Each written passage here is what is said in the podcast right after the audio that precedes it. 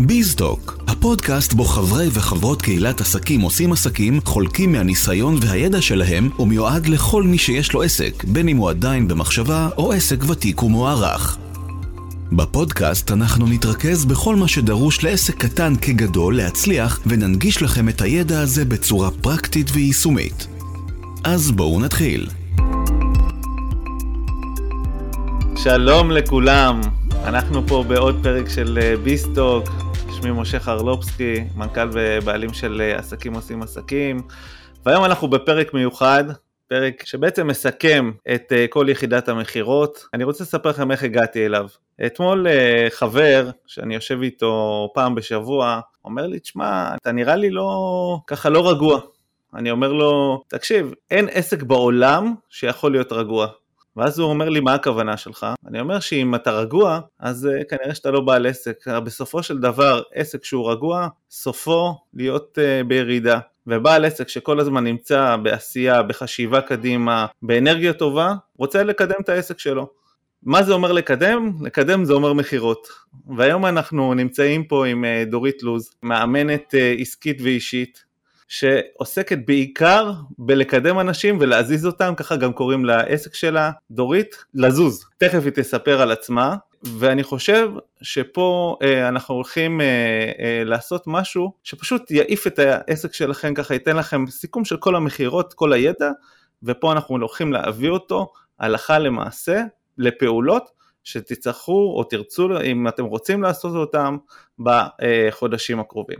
אז דורית, ברוכה הבאה. איזה כיף, אה, זכות גדולה להיות פה, תודה משה על ההזדמנות אה, להעביר ידע. אה, למי שמכיר אותי מנטוורקינג שאתה הקמת, אתה הבעלים שלו, ביז מק ביז, הסלוגן שלי זה שאני אמנם פולניה, אבל אני נהנית לראות אחרים מצליחים. וזה בעצם מסכם את הסיפור האישי שלי. נולדתי בבית שבו לא רק שלא העריכו את החוכמה שלי, את הרעיונות שלי, את היצירתיות שלי, אלא שהרבה פעמים זלזלו בהם. ולכן היום כשאני נותנת לעצמאי או עצמאי טיפ, וזה עובד להם, וזה מקדם אותם, אז אני נהנית. מדהים, מעולה. דורית, עד עכשיו דיברנו בסדרת המכירות על הרבה מאוד נושאים שקשורים אה, כמו למכירות כמו טיפול בהתנגדויות, אה, מכירות אונליין, הבדלים בין שיווק למכירות, תהליך המכירה ו- ועוד כל מיני נושאים שהם, את יודעת, כל פעם זה נושא אחר ואנחנו מפרקים אותו לחלקי חלקים, אבל שום דבר מכל הדברים האלה לא שווה בלי להניע את עצמך ולהתחיל לעשות. זאת אומרת, אתה יכול לדבר עד מחר, אבל אם לא תעשה, לא יקרה שום שינוי. בדיוק על זה אנחנו הולכים לדבר היום. דיברנו ככה לפני איך אנחנו הולכים לקרוא לפרק, אז אמרנו שנקרא לו, הלוואי שיכולתי להעביר את המכירות למישהו שאוהב את זה. אז המישהו שאוהב את זה, אנחנו מקווים שזה יהיה אתם, ואנחנו מקווים שבסיום הפרק דורית תוכל אה, לגרום לכם להניע את עצמכם. דורית, בואי נתחיל. מה את אומרת? נתחיל, אני רק אגיד שאני שומעת כל כך הרבה עצמאים ועצמאיות שאומרים, תני לי רק לעשות את מה שאני עושה, הלוואי שזה מה שיכולתי לעשות כל היום, אני כל כך טוב בזה, כל כך נהנה מזה, מביא כל כך הרבה ערך, אבל אני צריך, צריכה לעסוק גם במכירות. אז אני מקווה שהיום אה, בשיחה איתך נצליח קצת אה, לפורר את ההתנגדות למכירות. אחד, אחד הדברים שקשורים למכירות זה מה שיש לנו כל הזמן בראש, מכירות זה דבר רע ומכירות זה להיות מאכר וכל מיני כאלה דברים ודיברנו על זה. אה, אבל אני רוצה לשאול אותך, כאילו, מה, מה המחסומים שיש לבעלי עסקים בתהליך המכירה כמו שאת מכירה אותם? אני חושבת שאתה כבר בעצם נתת את הכותרת, אה, משה, אתה איש חכם. הכותרת היא שהכל בראש. ברגע שאנחנו מגיעים לשלב המכירה, עם התנגדות פנימית, עם אמונה שזה מאכערים ויש פה מניפולציות וכולי, מאותו רגע יהיה לנו מאוד קשה לעשות את זה ולעשות את זה היטב. אני בסדנה שלי, המשפט הראשון שאני אומרת, זה אני יודעת שאתה לדוגמה הוא אבא לילדים והם היו פעם צעירים. אם הצלחת לשכנע ילדים שלך לאכול ירקות, כי לאכול ירקות זה בריא, הם יגדלו עם גוף חזק יותר, מהר יותר, טוב יותר, אם הצלחת לעשות את פעולת השכנוע הזאת, אני קוראת לזה פעולת מכירה. יש לנו נטייה להסתכל על מכירה כמו שמס הכנסה ומע"מ מסתכלים על זה. בעיניים מאוד צרות, שנכנס כסף לתוך הקופה. ברגע שאנחנו מסתכלים על מכירה כפעולת שכנוע של מישהו, של משהו שהוא לטובתו, כבר יהיה לנו יותר קל להציע את השירות שלנו, את המוצר שלנו, כי אנחנו מרגישים שקודם כל זה לטובתו. וברגע שאנחנו מסתכלים על זה ככה, סיכויים יותר טובים, שבאמת נהנה מהתהליך ונוכל לעשות אותו הרבה יותר טוב. אז אני ממליצה להפסיק להגיד אני מוכרת. להגיד, אני לא מוכרת, אני פותרת. אני לא מוכרת, אני עוזרת. כשמישהו מתקשר אליי, וזה הטיפ הראשון שאני כבר נותנת למי שמקשיב לנו, כשמישהו מתקשר אליי, אני ממליצה להתחיל את השיחה בכן איך אפשר לעזור. רוב השיחות מתחילות, שלום, הגעתי לדורית לוז, כן, איך אני יכולה לעזור? אז ברגע שאני שואלת איך אני יכולה לעזור, אני כבר נותנת לצד השני את הנקודת מבט שלי, שאני פה בשביל לעזור. אם אני לא אצליח לעזור, אז אני אמליץ לו על אנשים טובים אחרים, אבל אני לא אמכור לו משהו אם אני חושבת שזה לא מה שהוא זקוק לו, או מה שיפתור לה את הכאב, את הצורך, את הבעיה. מכירות זה לא אה, הסתכלות של מס הכנסה ומע"מ. מכירות, אה, אני הצלחתי לשכנע מישהו לעשות משהו שהוא לטובתו. איך אפשר לעזור לך? איך אפשר לעזור לך, וזה ישר כבר מעביר את זה, מעביר את המכירה אל הלקוח בכלל. זאת אומרת, הוא, הוא צריך להגיד לנו מה, מה, מה בכלל הוא רוצה. נכון, מה מביא אותו, מה כואב לו, מה מטריד אותו, למה הוא צריך פתרון בדיוק. וגם, זה מסר תת-הכרתי, שאני זאת שמנהלת את השיחה. אני שואלת את השאלות, ולא אתה. כי הרבה מאוד אה, שיחות, במיוחד לנותני שירות, מתחילות עם אחת משתי השאלות. שלום, אפשר לקבל פרטים? או שלום, כמה עולה סדנה, כמה עולה ליווי, אז ברגע שאני שואלת במה אפשר לעזור, כבר אני מעבירה מסר תת אה, מודע של אני פה בשביל לעזור, עכשיו תתחילו לספר לי למה התקשרתם.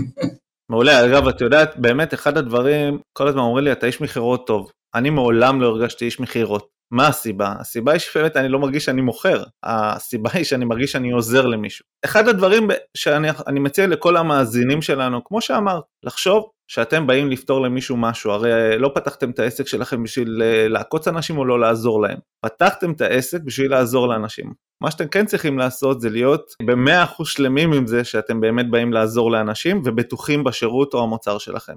אם קשה לכם למכור, תסתכלו רגע פנימה ותחשבו מה גורם לכם להרגיש ככה. בדרך כלל זה יהיה שאתם מרגישים שאולי אתם לא סגורים על איזה שירות שאתם מציעים עד הסוף, אז תכווננו אותו קצת. אה, אם אתם לא סגורים על המוצר שלכם עד הסוף, אז תסגרו אותו קצת. אבל לזכור, קודם כל זה גם יכול להיות קצת מלכודת, כי יש הרבה אנשים שחכים שהמוצר או השירות שלהם יהיה מושלם לפני שהם יוצאים איתו לשוק. נכון דורית, מושלם אין. אין ולא, גם לא צריך להיות. אבל אחד הדברים שלמדתי זה ש... השירות שלך צריך להיות מושלם. זאת אומרת, השירות לקוחות שלך צריך להיות מושלם, היחס שלך ללקוחות שלך צריך להיות מושלם. ומה הכוונה שלי?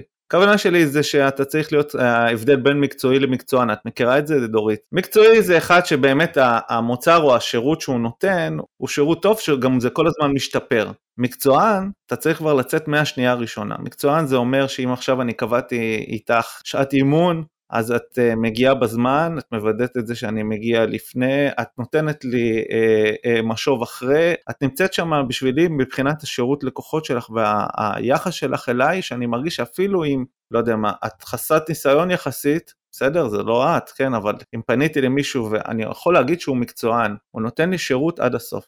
אוקיי? והרבה מאוד פעמים אנחנו בוחרים בעסק לא בגלל שהוא מקצועי, אלא בגלל שהוא מקצוען. בגלל שהוא נותן שירות מדהים אה, ועוזר. אני יכול לספר לכם שקניתי לבן שלי לא מזמן חולצה של מכבי תל אביב, ובמקום כזה שמוכר חולצות, באתי למוכר, אמרתי לו, תקשיב, אני את האמת לא הייתי קונה לו את החולצה, כי תוך כמה חודשים היא תיזרק לפח, היא תהיה קטנה עליו, אבל אני קונה בזכות השירות שלך. וזה בדיוק מה שעושה שירות. אנחנו מוכנים לעשות את האקסטרה מייל הזה, ואם נותנים לנו שירות טוב, ואז לא מרגישים גם שמוכרים. איזה מחסומים דורית יש לבעלי עסקים? שאלה מצוינת. הנקודה בעיניי שיש גם מחסומים רציונליים, מיד אני אחזור לזה, וגם אמוציונליים, ובגלל שיש גם כאלה וגם כאלה, הרבה יותר קשה לנו לזהות על עצמנו מה בעצם החסם שגורם לי להירתע מה, מהמילה מכירות או מהמחשבה על מכירות. החסם הרציונלי זה מה שאתה אמרת קודם, יש דימוי מאוד גרוע לאנשי מכירות, יש סרטים אה, רבים על המניפולציות אה, שאנשי מכירות נוקטים בהם, יש משפט, חשבתי עליו לקראת הפודקאסט הזה, שאומר אתה זורק איש מכירות מהדלת, הוא יבוא מהחלון. חשבתי על זה, המשפט לא אומר אתה זורק איש מכירות מהדלת הראשית, הוא ימצא את הדלת האחורית. לא, תחשוב, הוא יגיע מהחלון, הוא צריך לעוף בשביל זה. זאת אומרת, הדימוי של אנשי מכירות שאי אפשר להיפטר מהם. ואז אנחנו לא רוצים להיות בסיטואציה שאנחנו מרגישים, אנשים אומרים לי, אני מתקרצצת, אני לוחצת, אני אגרסיבית. אז קודם כל יש את העניין הזה של הדימוי, שאנחנו לא רוצים שהתווית של אנשי מכירות תדבק בנו. הרי אנחנו אנשי מקצוע, במיוחד אני שוב אומרת,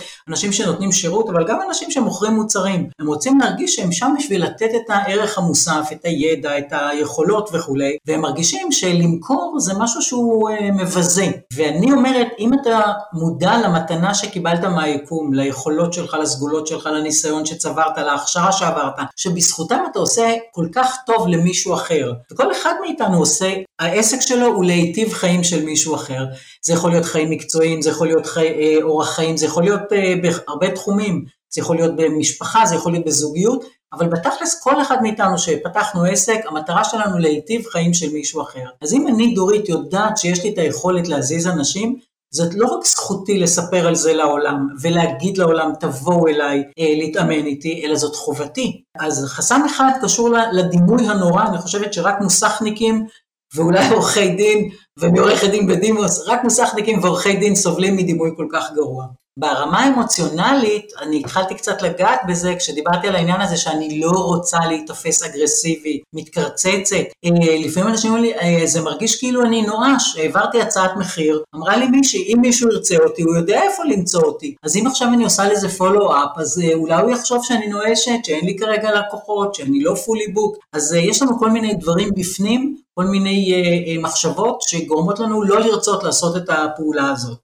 וכמו בהרבה מאוד תחומים אחרים, יש לנו קולות פנימיים שהרבה מאוד פעמים המטרה שלהם לשמור עלינו, ובתכלס הם מסרסים אותנו, מעכבים אותנו אה, וכולי. אז לדוגמה, בתחום המקצועי אני שומעת הרבה מאוד פעמים אנשים שאומרים לי, אוי, אבל אני רק בתחילת הדרך, עדיין אין לי באמת ניסיון בזה. שאלות כמו למה שישלמו לי? ומהצד השני של הסקאלה, דווקא אנשים אה, שיש להם הרבה מאוד קילומטראז', הם מתחילים לפקפק, אולי הכלים שלהם התיישנו, אולי הם כבר לא רלוונטיים, אוי, בטח הצעירים למדו טכניקות וטכנולוגיות אחרות. יש קולות פנימיים שקשורים לנושא של ביטחון עצמי, בכלל לא קשור לנושא המקצועי, אני לא שווה, לא מגיע לי, מה בסך הכל אני יודעת, למה שישלמו לי על זה? קיבלו את זה עד היום ללא תשלום. יש היום ב Biz Live כל כך הרבה הרצאות חינמיות, למה שמישהו ישלם היום על הרצאה או על הסדנה? אם שאלת, אני חושבת שהסיפורים שהם, אה, אני קוראת להם פרטיים, מיד אני אסביר, אני חושבת שאותם הכי קשה לזהות. אה, אני אתן אה, דוגמה ממישהי שפגשתי אותה על אימון ראשון, אני אומרת לה, תספרי לי קצת על עצמך. היא אומרת, אני נשואה, בעלי ואני באותו אה, תחום עוסקים, יש לנו שני ילדים, שני בנים, הגדול בן שמונה, הקטן בן שש, ואז היא ממשיכה והיא מספרת לי שהעסק בן שמונה. ומכיוון שאני בן אדם מאוד סקרן, נדלקת לי נורה, העסק בן שמונה, הילד הגדול בן שמונה, ואני פשוט שואלת אותה מתוך סקרנות, תגידי, זה מקרה שגם הילד בן שמונה וגם העסק בן שמונה? והיא לא עונה לי, ואני רואה דמעות מתחילות לזלוג לה על הלחיים, ככה זה היה אצלה כשנפל לה האסימון, והיא אומרת לי, את, את לא מבינה מה השאלה הזאת עשתה לי. זאת אומרת, נפל לי כרגע האסימון. אני הייתי שכירה, וכאשר הייתי בהיריון, החלטתי לפתוח אה, עסק מהבית, ואני בעצם מנהלת אותו עד היום לא כמו עסק, אלא כמו משהו שנוח לי בינתיים, זמנית, אה, אני עובדת בינתיים מהבית. פתאום נפל האסימון, שאם היא רוצה להתקדם, היא פשוט צריכה להסתכל אחרת על אותה, על אותה מציאות. יש לה לקוחות מעולים, היא יכולה עכשיו לעלות מדרגה, היא יכולה להתחיל להעסיק את בעלה בתוך העסק שלה, אז תוך כמה חודשים הייתה שם פריצת דרך נהדרת. אבל זה מסוג הדברים שאם אתה לא מדבר בקול רם, רצוי כמובן עם איש מקצוע, אבל אפילו סתם עם חבר, שמקשיב באמת ובסקרנות, היא יכולה הייתה להמשיך לספר לעצמה את העניין הזה שהיא עובדת מהבית כי זה נוח עוד הרבה שנים. אז הסיפורים שאנחנו מספרים לעצמנו בעיניי אותם הכי קשה לנו אה, לזהות. איך את מציעה אה, שנזהה את, ה, את הדיבורים האלה? הרי זה, זה אצלנו בפנים. מה, ללכת לקואוצ'ינג? ללכת ל, לדבר עם חבר כמו שאמרת? כאילו, מה, מה העצת זהב שלך למי שמרגיש שיש לו כל מיני מחסומים שהוא קשה לו אה, לפרוץ אותם? אני קודם כל מקווה שהיום בהמשך השיחה אנחנו ניתן כמה טיפים שקשורים לעניין הזה של איך לזהות ומה אפשר לעשות. אה, אני הייתי הרבה מאוד שנים בטיפול פסיכולוגי, ואני תמיד אמרתי, למישהו שיש חבר קרוב, מפרגן או בן משפחה, לא באמת חייבים טיפול בתשלום. אז אותו דבר אה, גם לגבי השאלה שלך, אימון זה מרחב נהדר לברר כל מיני שאלות ולזהות כל מיני אמונות מגבילות, אנחנו קוראים לזה פרדיגמות, שבעצם מונעות מאיתנו להתקדם. אתן לך דוגמה מהשבוע האחרון, מישהי שאמרה לי, בביטחון אבל, אף אחד לא יירשם לסדנה שלי בתשלום אם הוא לא היה קודם בהרצאה שלי אה, ללא תשלום, הרצאה חינמית. ברגע שאנחנו שומעים את עצמנו, מדברים בוודאות כזאת, ויש מילים שעוזרות לזהות את זה, אף אחד, לעומת זה כולם, אף פעם, לעומת זה תמיד. כשאנחנו מדברים בפסקנות, אני קוראת לזה עם סימן קריאה, יכול להיות, כמעט בוודאות, בגלל זה אמרתי יכול להיות, כמעט בוודאות, כי רציתי להישמע פחות החלטית ופסקנית, אה, יכול להיות כמעט בוודאות שמסתתרת שם אמונה שכדאי לבדוק אותה, כדאי לשים עליה סימן שאלה. כשהיא אומרת לי אף אחד לא יירשם לסדנה, אז הדרך הכי פשוטה זה לשאול אותה, כבר קרה שנרשמו לסדנה שלך אנשים שלא הכירו אותך? כן.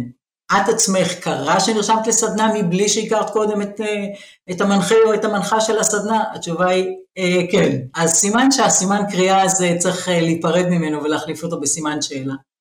אז וואו. יותר תשומת לב לשיח הפנימי, מה אנחנו אומרים לעצמנו, וגם מה אנחנו מסבירים לאחרים, למה זה לא יעבוד. כשאני מסבירה למישהו למה זה לא יעבוד, כנראה שמתחת לזה יש איזה סיפור שאני מספרת לעצמי, שכנראה הוא כבר לא נכון, הוא כבר לא רלוונטי. אפשר להיפרד ממנו ולהחליף אותו בסיפור אחר. אתה רוצה דוגמה נוספת?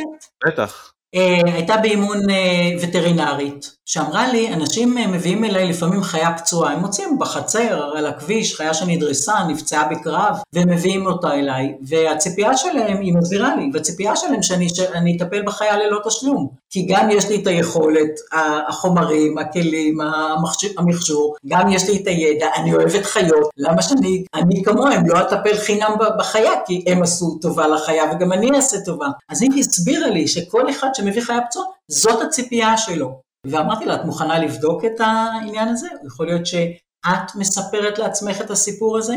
לשמחתי באימון לאחר מכן, היא באה ואמרה לי, לא רק שנפרדתי מהאמונה הזאת, אני עכשיו מוכרת כרטיסיות. כי אם מישהו מביא אליי חיה פצועה, יכול להיות שהוא יביא אליי עוד חיות, אז כבר כדאי לו מראש לשלם לי על יותר uh, טיפולים, ובזכות זה הוא יקבל גם הנחה. אז היא עברה מאמונה שאף אחד לא ישלם לה לחיה פצועה, על טיפול בחיה פצועה, לזה שהיא כבר מוכרת כרטיסיות, שזה גם מבטיח לה הכנסה, גם מקדים הכנסות, יש לזה המון יתרונות. צריך uh, ללכוד, אני קוראת לזה ללכוד את המחשבות המקבילות האלה ולנסות להיפרד מהן, להחליף אותן במחשבות מקדמות. בוא רגע נחשוב, אולי נשנה קצת כיוון. אמרתי לך שאני אתקיל אותך, מה מאפיין בעל עסק שטוב במכירות? מה מאפיין אותו? מהמתאמנים שלך, שאת רואה באמת אנשים שהם יודעים למכור, מצליחים למכור, מה מאפיין אותם? המטר שלי למכירות טען שכולנו, כל בני האדם, נולדנו עם הציוד הנכון להיות אנשי מכירות. לכולנו יש שתי אוזניים ורק פה אחד. אנשי מכירות טובים, אתה יודע את זה מעצמך, הם קודם כל מקשיבנים מעולים, והם מקשיבים באמת. כי כאשר מישהו מקשיב באמת, הוא מתייחס למה שנאמר לו. השיחה נובעת, היא מתגלגלת, ויש, זו חוויה נהדרת לצד השני שמישהו מקשיב לו באמת. אני אומר, אנשים היום כל כך אה, רוצים שיקשיבו להם, כאילו, בגלל שכל כך אין קשב בעולם הזה, אז זה עוד יותר מקבל ביטוי. ש- שמישהו מקשיב לך, אתה מעריך את זה הרבה יותר מאשר אפילו פעם. גם אם אנחנו מאוד רוצים להיות ממוקדים במישהו אחר, יש לנו כל כך הרבה הסחות דעת. פה שומעים את ה ping הזה שנכנסה הודעה בוואטסאפ, ועכשיו גם הטלפון מצלצל, רגע, ואיפה שמתי בכלל את הטלפון? אז אנחנו כל הזמן מופרעי קשב. אני חושבת שאנשי מכירות טובים באמת מקשיבים, ואז כאשר הם מציעים את הפתרון שלהם, הפתרון הולם ומדויק למה שסיפר הבן אדם שפנה, מה הכאב שלו, מה מטריד אותו, מה הצורך שלו. אה, אם הפתרון באמת, אם יש לי הפתרון, אני אציע אותו, אם אין לי, כמו שאמרתי, אני אמליץ על מישהו אחר. אבל זה קודם כל להקשיב באמת למה שמספרים לי, מבקשים ממני, מיידעים אותי. עמוס עוז יש לו ספר אה, ארוך מאוד שנקרא סיפור על אהבה וחושך, זה סיפור אה, אוטוביוגרפי, ועמוס עוז אומר שהוא פענח את סוד הקסם של סבא שלו עם נשים. למה אה, סבא שלו, אנשים כל כך אהבו אותו? ואתה איש חכם, אז כבר הבנת שסוד הקסם של עמוס עוז זה הקשבה. סבא שלו פשוט היה מקשיבן מעולה. איזה יופי. מה העצות שלך, אה, ככה, איזה כמה עצות זהב תני לנו לכל אחד שמתקשה במחסומים האלה? א', מחסומים יש לכולנו, גם כשאנחנו מצליחים להסיר אה, מחסום אחד, אנחנו אה, כנראה נגלה שיש לנו אה, מחסום אחר. העצות שלי זה קודם כל, כמו שאמרתי קודם, לשנות את ההתייחסות שלנו למילה מכירות. אני לא מתקרצצת, אני לא מוכרת, אני פותרת, אני לא מוכרת, אני עוזרת. אז קודם כל לבוא מהמקום הזה החיובי, לא רק ברמת ההצהרה לעצמי, אלא באמת גם שכך תתנהל השיחה, מהמקום הזה. מי שחושש, בעיקר אני פוגשת עצמאיות שחוששות, שהן אגרסיביות, אז אני רוצה להגיד שבין להיות אגרסיבית לבין להיות עדינה, יש באמצע הרבה מאוד דרגות של ביניים. והייתה לי מתאמנת שאמרתי לה משפט שאותה מאוד הרגיע, אמרתי לה, גם אם את תשבי חזק על הדוושה של הלחץ, עדיין את תהיי עדינה. כי באמת, כמו שאמרתי, יש זה, זה רצף מאוד גדול של אה, עדינות, אגרסיביות, בין לבין יש המון מרחק, וכל אחד צריך למצוא את הנקודה שבה הוא מרגיש נוח. אה, טיפ פרקטי בעניין הזה למי שמעביר הצעות אה, במייל. אני ממליצה, אם אתם יודעים את המחיר שאתם תנקבו במייל, אני ממליצה לא לשלוח את, את המייל עם המחיר, אלא להעלות את המחיר כבר בשיחה. כי אחרת בהרגשה שלי אתם פשוט דוחים את ההתמודדות עם הנושא של המחיר. אז אם אתם יודעים את המחיר כבר במהלך השיחה, תנקבו בו. רק אם באמת אתם צריכים זמן כדי לתמחר את זה, בגלל שיש רכיבים שונים או משמעויות שונות, רק במקרה כזה תשלחו מייל. אבל במקרה כזה, אני ממליצה לכם, תרגילו את לשונכם, תרגילו את עצמכם, להגיד לאותו אדם, אני אשלח לך מייל, היום יום ראשון, אני אשלח לך מייל עד יום שלישי בערב, האם זה בסדר שנדבר על זה ביום חמישי בבוקר? זאת אומרת, תקבעו לעצמכם גם דדליין לגבי מתי אתם שולחים את המייל של ההצעה, אבל גם דדליין נוסף לגבי מתי תעשו follow-up. אם אתם אומרים למישהו, אנחנו נדבר ביום חמישי בבוקר על המייל, אני מניחה שליותר סיטואציות אתם באמת תרימו את הטלפון ביום חמישי. אז גם אם אין לכם דדליין חיצוני, אני אומרת את זה כי כולנו עובדים הרבה יותר טוב כשיש לנו דדליין חיצוני, אנחנו יודעים את זה. אז גם אם אין לכם דדליין חיצוני, תייצרו אותו, תגידו, אנחנו ביום ראשון היום, אני שולח, שולחת לך, שולח לך מייל עד שלישי אה, בערב, והאם זה בסדר שנדבר על זה ביום חמישי בבוקר? אז אתם גם נשמעים אסרטיביים, גם הצד השני יודע שמצופה ממנו לפתוח את המייל, לקרוא אותו ולהיערך לשיחה ביום חמישי בבוקר. אז אה, גם זה אה, משהו שאני ממליצה לכם להתרגל לעשות. דיברנו קודם על העניין הזה של אמונות פנימיות שמכשילות אותנו, קולות פנימיים שמסרסים אותנו, אז הבשורות הטובות שגם באימון וגם ב-NLP יש הרבה מאוד כלים שבעזרתם אפשר להנמיך את העוצמה הזאת של הקולות הפנימיים, לדלל את הנוכחות שלהם, ולעומת זה להגביר את הקולות של ביטחון עצמי וביטחון מקצועי, אז אה, בוודאי שכדאי אה, להכיר את הכלים האלה ולהתנסות בהם. וטיפ שבעיניי הוא מקסים, אנחנו רגילים הרבה מאוד פעמים כשאנחנו מציגים את עצמנו, במיוחד מי שרגיל לעשות את זה בנטוורקינג, יש לנו דקה לספר על העסק. אז אנחנו רגילים לספר מה אנחנו עושים ואיך אנחנו עושים ואיך קוראים למוצר ומתי הסדנה, וכל מיני פרטים שקשורים לעסק. אני ממליצה לכם, כדי לחזק את האמונה שלכם, שיש לכם מתנה שאתם יכולים לחלוק עם העולם, אני ממליצה לכם בימים הקרובים, בכל בוקר, לשאול את עצמכם שאלה אחת חשובה. מדוע אני עושה או עושה את מה שאני עושה?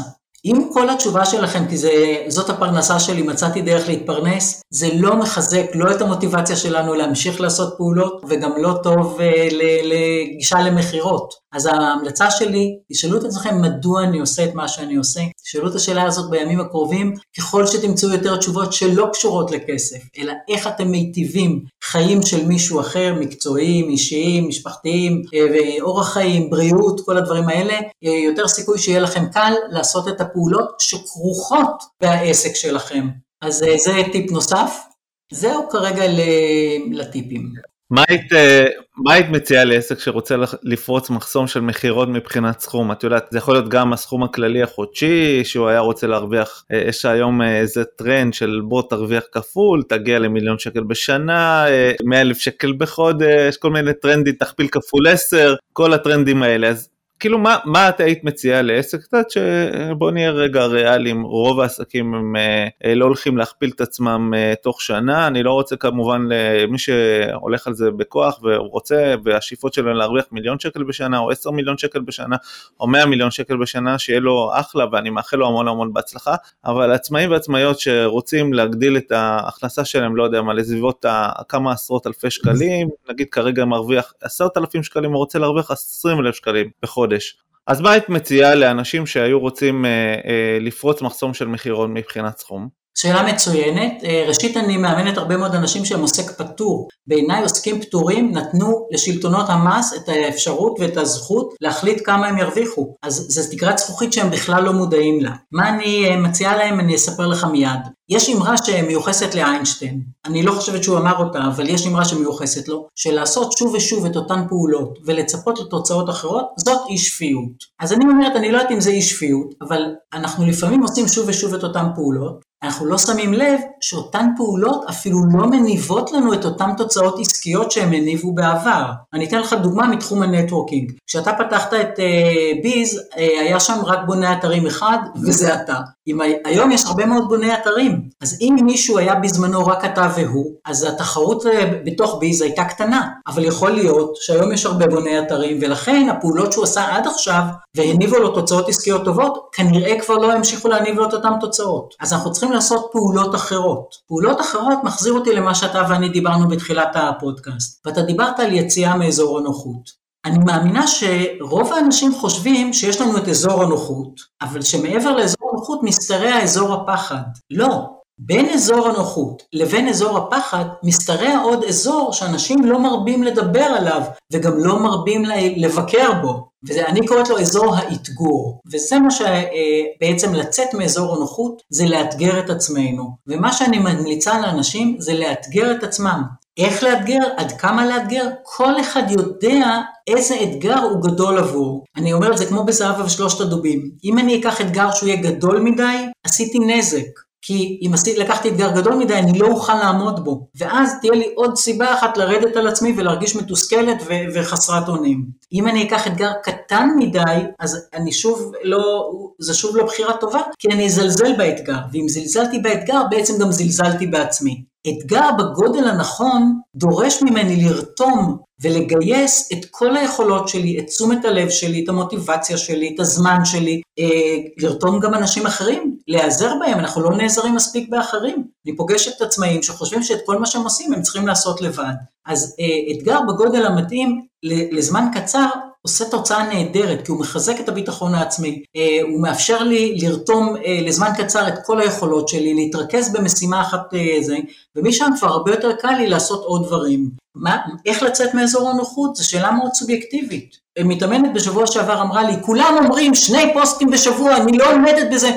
אמרתי לה, תקשיבי, אני אוסרת עלייך לכתוב ולו פוסט אחד בשבוע. את לא טובה בכתיבה, את רואה שדברים אחרים עובדים לך מצוין, סרטונים עובדים לך טוב, אחד על אחד עובד לך טוב. למה את נלחמת בזה שכולם אומרים ששני פוסטים בשבוע זה מה שצריך?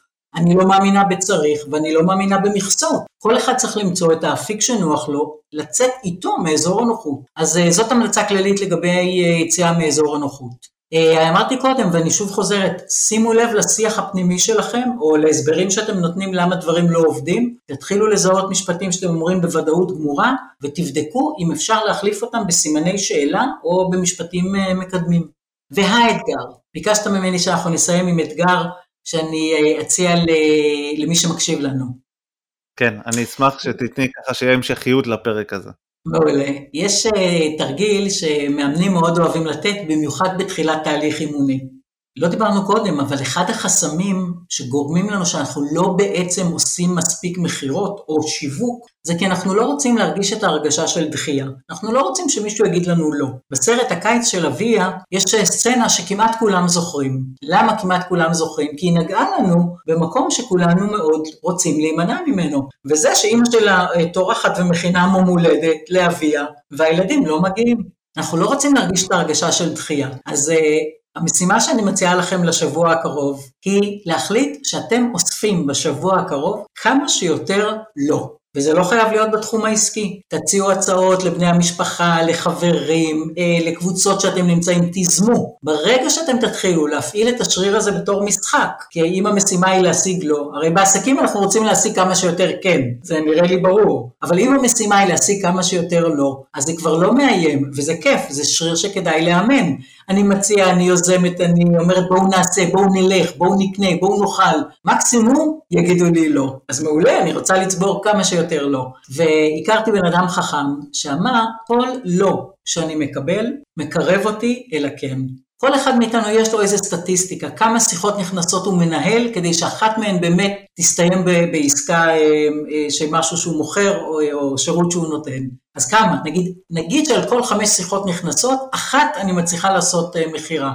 אז המשימה היא לאסוף כמה שיותר לא במהלך כמה זמן? שבוע, שבועיים? שבוע, שבועיים, אה, ושוב אני אומרת, זה לא חייב להיות בתחום העסקי, זה פותח הרבה יותר אופציות שזה לא בתחום העסקי, כמה שיותר יזמות, כמה שיותר להציע הצעות. אני גם אלך לשחק בזה, אני משחק בזה כל הזמן, אני מציע לאנשים נכון. דברים שנראים להם uh, קצת uh, כאילו את הלא כבר יש לי, אז מה זה משנה? כאילו, זה, זה ככה, ככה בראייה שלי זה הדברים. את הלא כבר יש לי, מאמנים אומרים, כאשר אנשים בכלל לא, לא יוזמים, כי הם מנסים להמחיש שאתה יכול רק להרוויח אם תיזום.